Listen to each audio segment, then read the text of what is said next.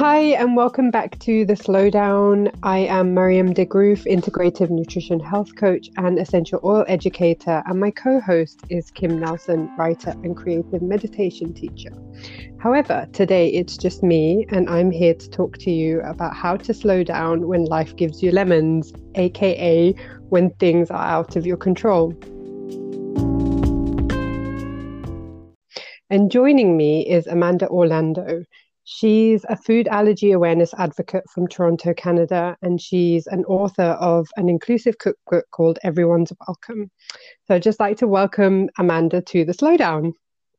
Hello, thank you for having me.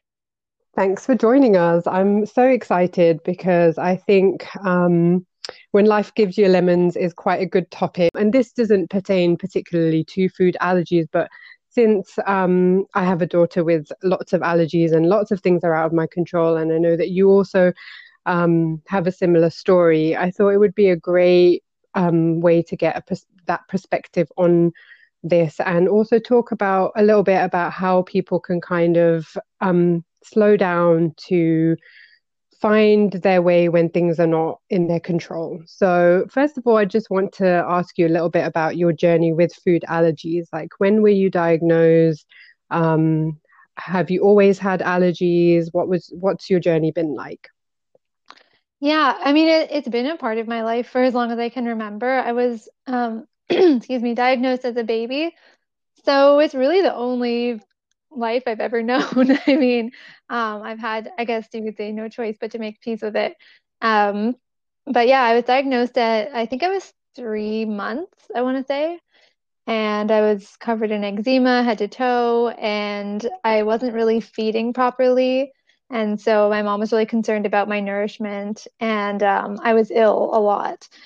And she ended up taking me to an allergist, and it's still the same allergist actually that I see today. So we've been together 30 years, and mm-hmm. um, he ended up diagnosing me, and that was the beginning of my journey.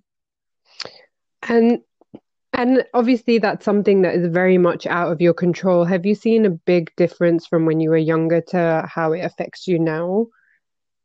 I would say my my perspective towards it has remained. It, it's a difficult question to answer because on the one hand, I would say I've always had a similar type of perspective towards living with like an incurable illness, you know, if you want to think of it that way. Um, mm-hmm. Because I've always just kind of known that this is the condition and I just have to deal with it. But when I was younger, I think I I thought that I held the secret to knowing how to cure it.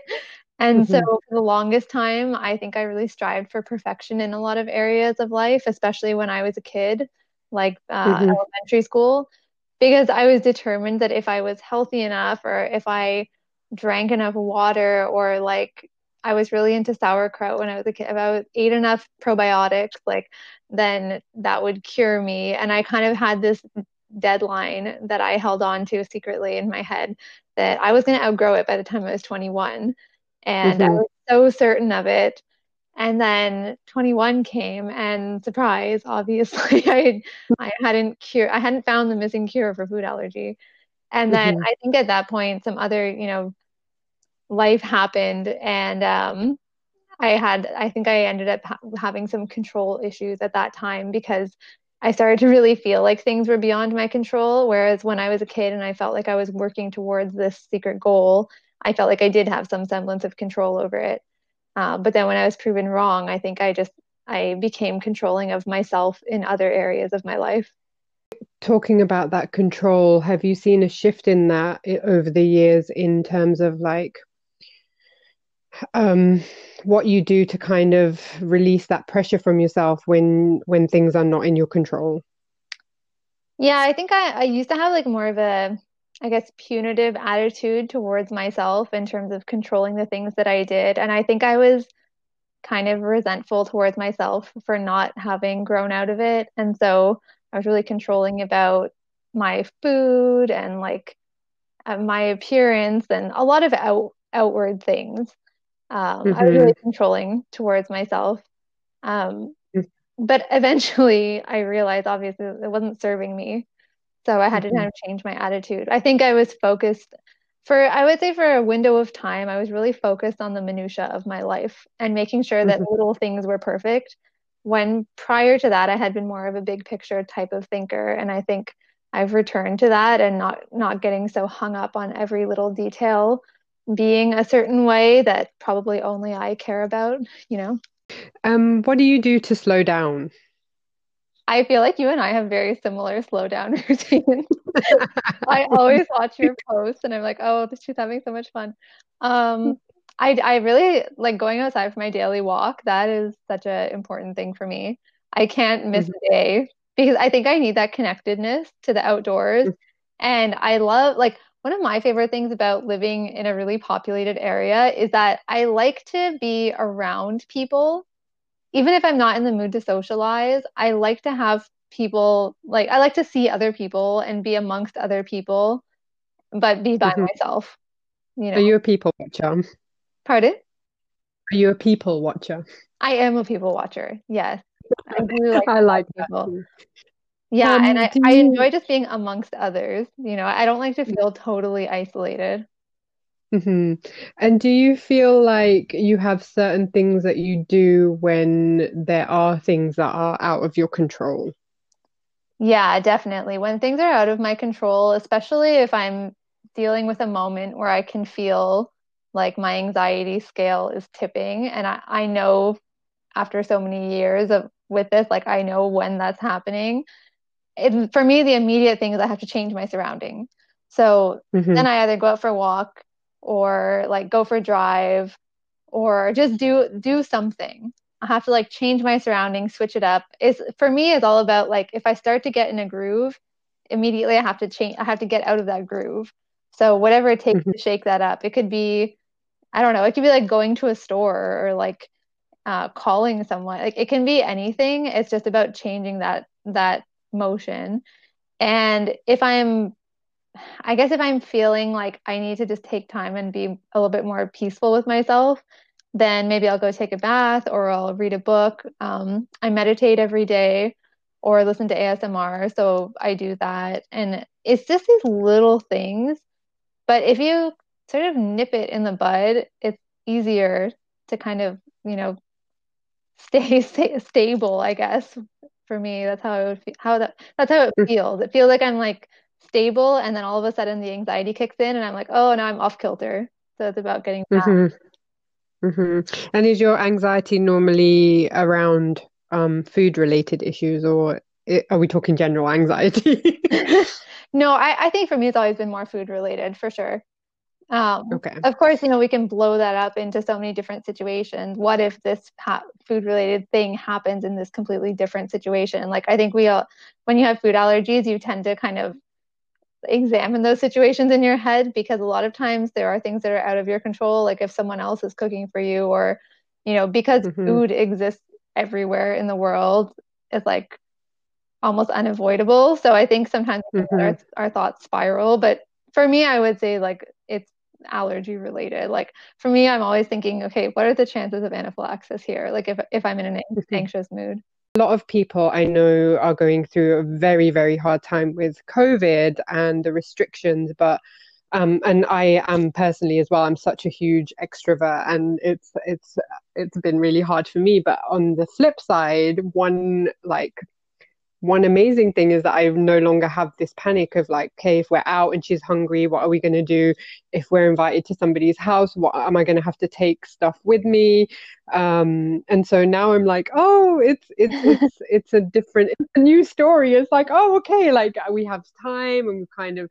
Um, obviously, this is the slowdown, and so we've had time to slow down and kind of prepare our meals, and we eat three meals together and I don't have to rush and like bulk prepare everything because we might be at a party one day or someone's house another day. Like, have you found for yourself as well that you've um, kind of had that time to slow down and not have to worry about like where you're eating, where you're being invited to, and what what you might have to take with you? It's funny. So I actually just wrote a post about this today. I haven't put it out yet, but I I kind of have a an opposite view actually that now that once i've thought about it I, i've been thinking a lot about this lately so mm-hmm. initially when quarantine started it was a big relief because I didn't have to worry about all the weddings that were happening that summer and whether I was going to eat at them. I didn't have to worry about trying new foods because it was kind of like, okay, not the time to try anything new. And it gave me a lot of convenient excuses to not mm-hmm. push my comfort zone. Now, I'm not saying this as a judgmental thing, like you, like anyone else, anyone else who feels this way was getting too comfortable, because I do understand it is like a great moment to relax and not have to worry about things. But I think for myself personally, and like I said earlier, I tend to get in these grooves. And if I get in this groove where I'm too comfortable, then it's really hard for me to break out of that after. So, for example, um, near the end of the summer, when we were allowed to eat in restaurants for a while, my brother and his girlfriend invited my husband and I for dinner. And normally I would have been totally fine because it's the restaurant that I ate at all the time. But suddenly I was actually really nervous about it. And I was like, the mm-hmm. only thing that's changed is that I haven't done it in a while. And mm-hmm. so that mm-hmm. made me nervous because suddenly it was unfamiliar again. So I could tell that I mm-hmm. had, the quarantine had actually made me a bit too comfortable. And I think I had become a bit too introverted in that way. And I, I mm-hmm. was almost like using the comfort as a an excuse for myself. And so I realized like I haven't tried anything new in a long time, like not even from my favorite brands that came out with new products. Like I was really, I think I was using it as a bit of a crutch. So then I mm-hmm. challenged myself to say, like, because I I know that if I let this go on for too long, that'll be it. Like I'll never eat in a restaurant for the rest of my life. Like so it can come become quite debilitating. Exactly. So I was like, no, this is ridiculous. Like I have to eat in this restaurant now and I have to find a way to enjoy it because otherwise that's going to be it for me. Like I'm not going to be able to do it again. And so I, I kind of had to mm-hmm. find those opportunities to challenge myself.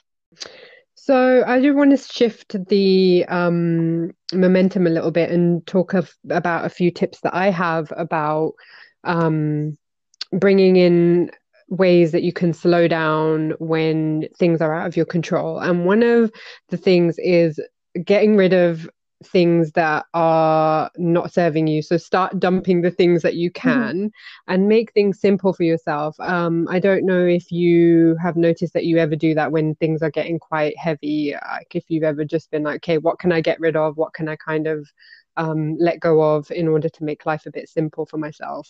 Oh yeah, definitely. Um, well, I mean, if you look at social media, for example, for a while there were like a million different types of social media. And that was one thing where like if I can't keep up with all of it, then I'll, i just won't attempt to do all of it, which is why I'm no longer on Twitter. like it's just too much. Um, but yeah, I think I, I'm I have no problem getting rid of things if I think like this is the least priority. Yeah. This isn't really going to serve me. I'm just going to put it off for now, for sure. Yeah, yeah.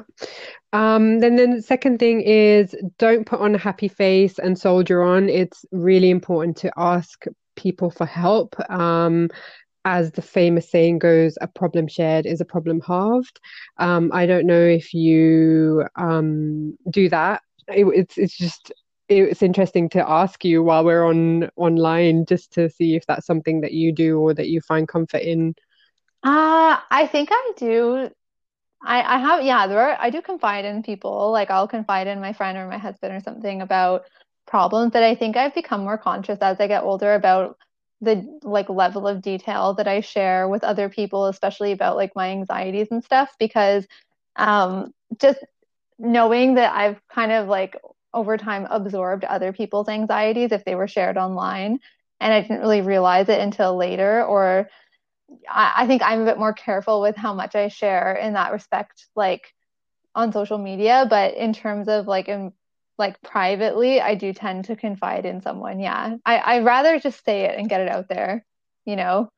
And sometimes mm-hmm. I don't even want I, advice or anything. Like I just need to get it off my chest. And then as soon as it's out there. I'm like, oh, okay, it's ridiculous. I can let go. I know. I think I think there's a lot of people who always um, recommend that you write down your your problem, quote unquote Mhm. problems, because it helps kind of get it out of your brain and onto paper, and then you can kind of assess the situation a bit better. Um, so that's also another tip. And then the last one that I have, and then I'll ask you if you have any, is to get a boost of serotonin, which are your happy hormones. And um, a few ways that you can do that is moving your body, um, getting out in nature, watching something funny online um, and practicing random acts of kindness. I need comedy in my life. So if I'm ever having a bad day or something, like I'll watch stand up or I'll watch like a hmm good movie or like I'll always just like throw on Seinfeld or something. It always makes me feel good. So that's like one of my my top feel good things to do. Um, definitely going for a walk, like we talked about. That one really helps. hmm Um, and what else?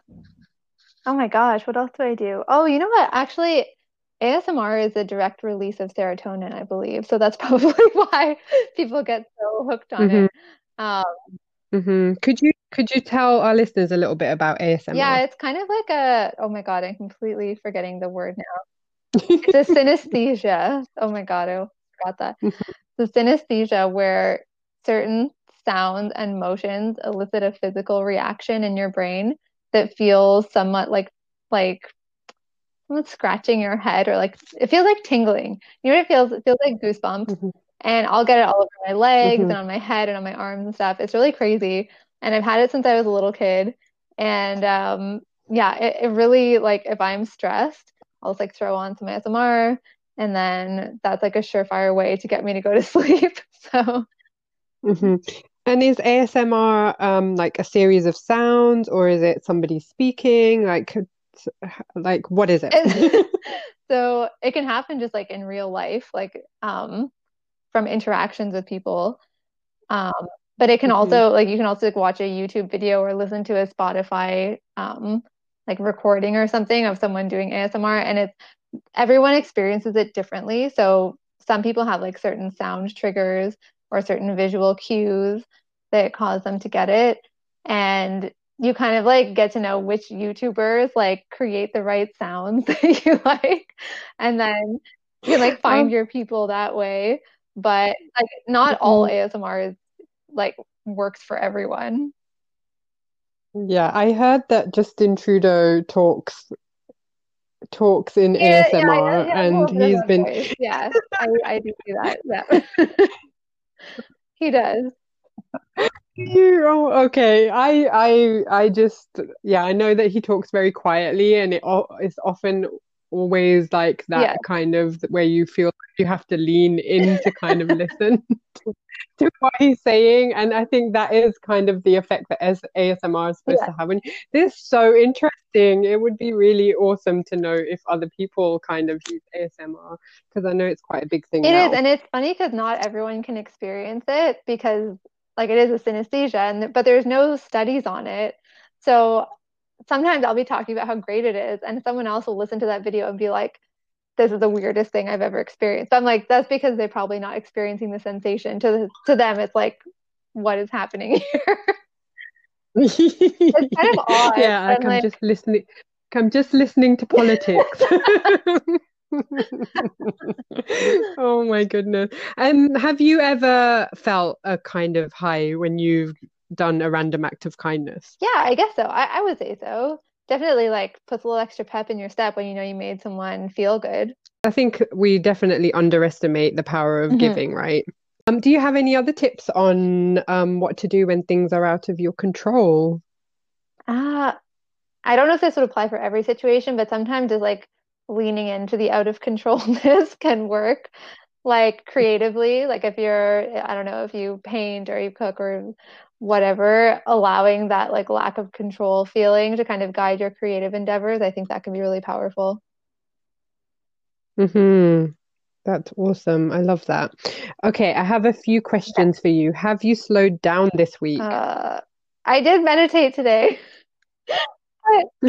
other than that, probably not.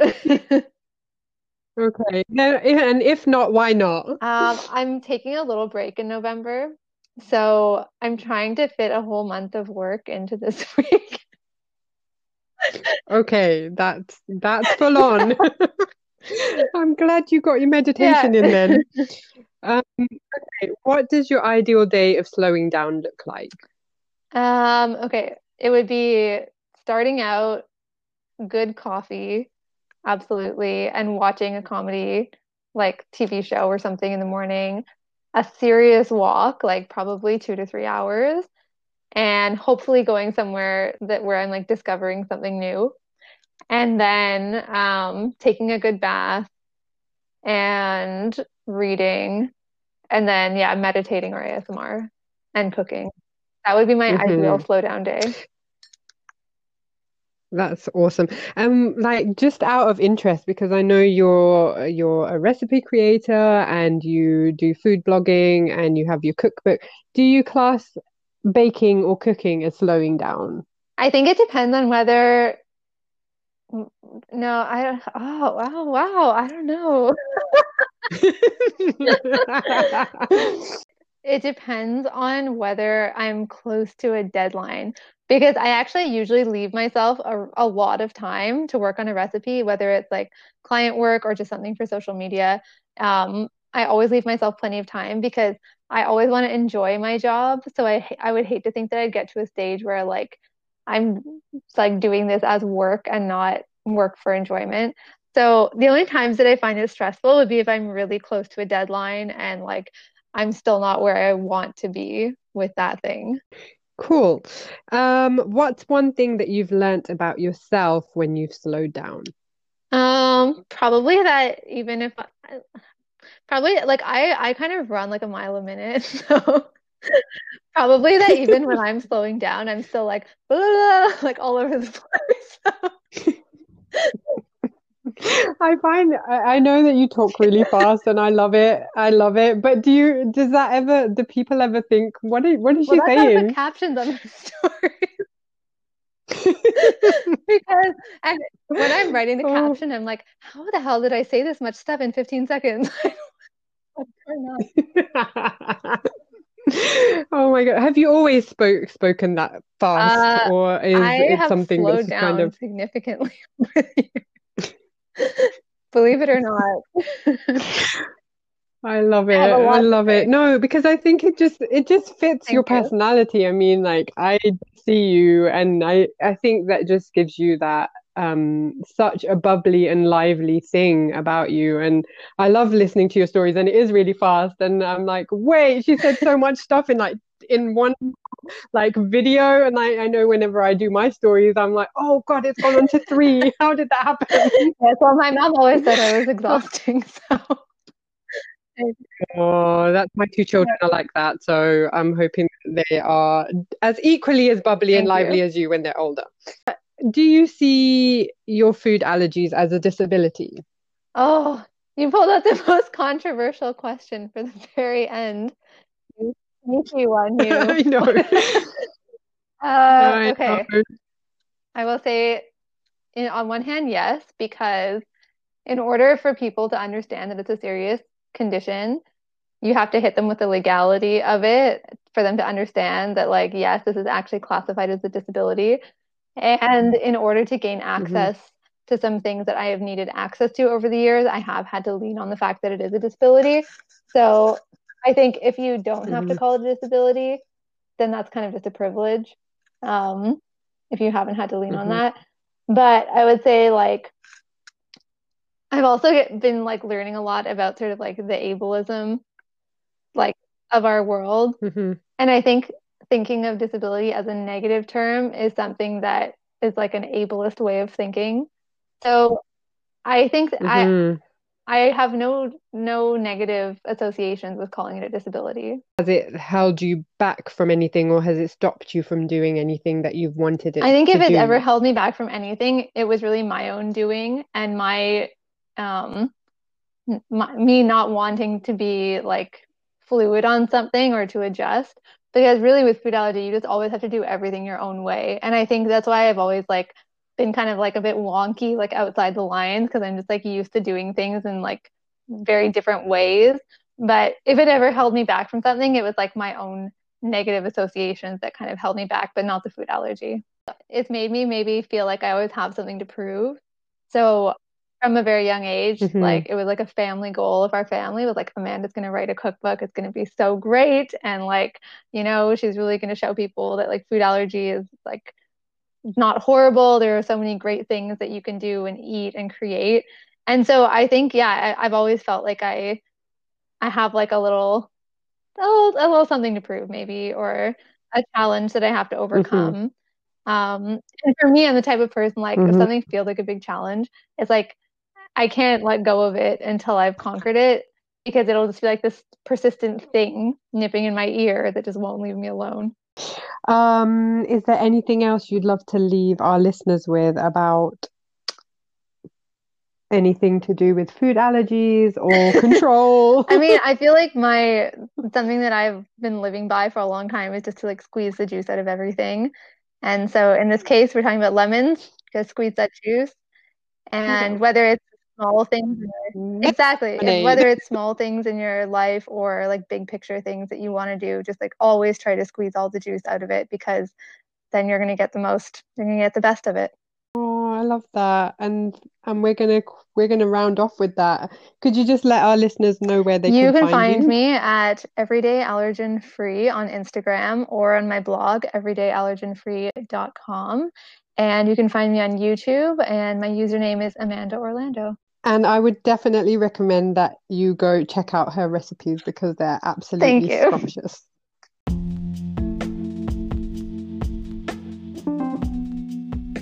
And you can find me at maryam.degroef on Instagram, where I share yummy recipes, lifestyle tips and hacks, and essential oil education. And for me, it's goodbye.